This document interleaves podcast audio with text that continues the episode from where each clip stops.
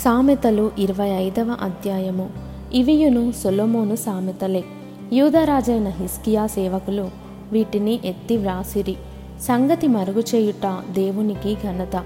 సంగతి శోధించుట రాజులకు ఘనత.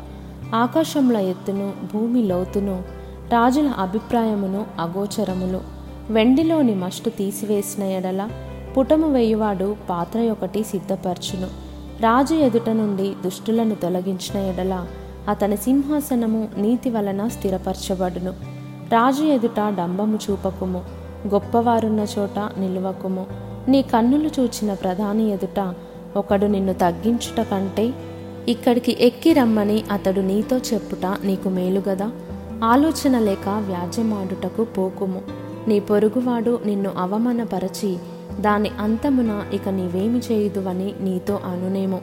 నీ పొరుగువానితో నీవు వ్యాజ్యమాడవచ్చును గాని పరుని గుట్టు బయట పెట్టకుము బయట పెట్టిన ఎడల వినువాడు నిన్ను అవమానపరచునేమో.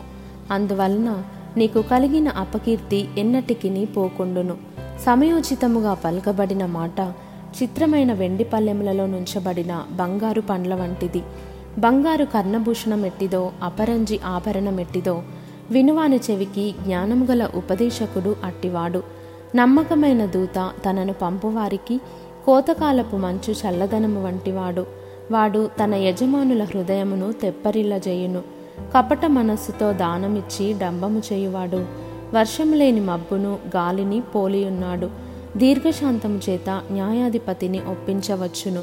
సాత్వికమైన నాలుక ఎముకలను నలుగగొట్టును. తేనె కనుగొంటివా? తగినంత మట్టుకే త్రాగుము. అధికముగా త్రాగిన ఎడల కక్కివేయుదువేమో. మాటి మాటికి నీ పొరుగువాని ఇంటికి వెళ్ళకుము. అతడు నీ వలన విసికి నిన్ను ద్వేషించునేమో. తన పొరుగువాని మీద కూటసాక్ష్యము పలుకువాడు.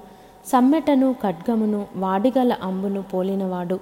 శ్రమకాలములో విశ్వాసఘాతకుని ఆశ్రయించుట విరిగిన పళ్ళతోనూ కీలువస్లిన కాలుతోనూ సమానము.